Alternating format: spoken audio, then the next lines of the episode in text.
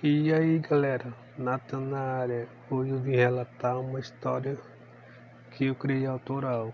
O título é Blackout. Certa vez estava um grupo de amigos: João, Tomé, Arthur e Rodrigo. Nós tínhamos combinado de ir para casa do Rodrigo jogar videogame. O Rodrigo era o cara que morava mais longe da gente.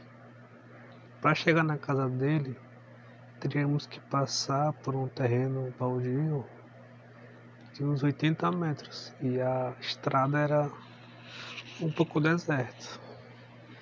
Beleza? Nisso, todo mundo foi para casa dele, né? E tal.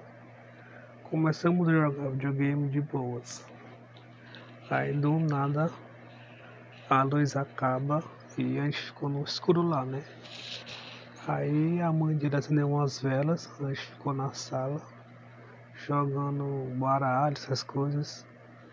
Aí o Arthur teve a, le a incrível história de contar contos, histórias de terror, né, pra gente.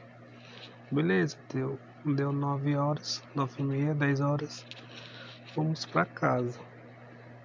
A luz já tinha voltado a luz, né? Aí tava de boa. Aí a gente começou a andar. Aí com do nada a luz apaga. Nós quatro na rua no escuridão. Não via ninguém. Nisso a gente foi caminhando. Aí tá um barulho estranho. Um barulho de lata, de não sei o que barulho nos portão das casas. Aí ninguém via nada, só o barulho.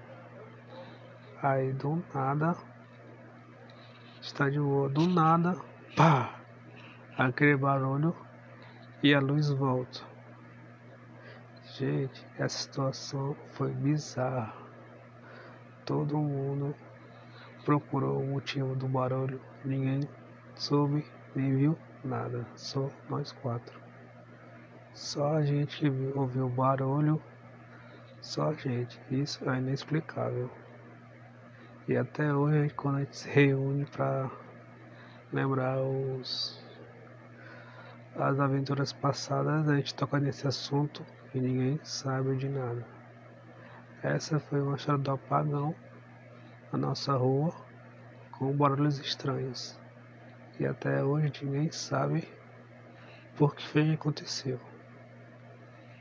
É uma história muito bizarra e também interessante.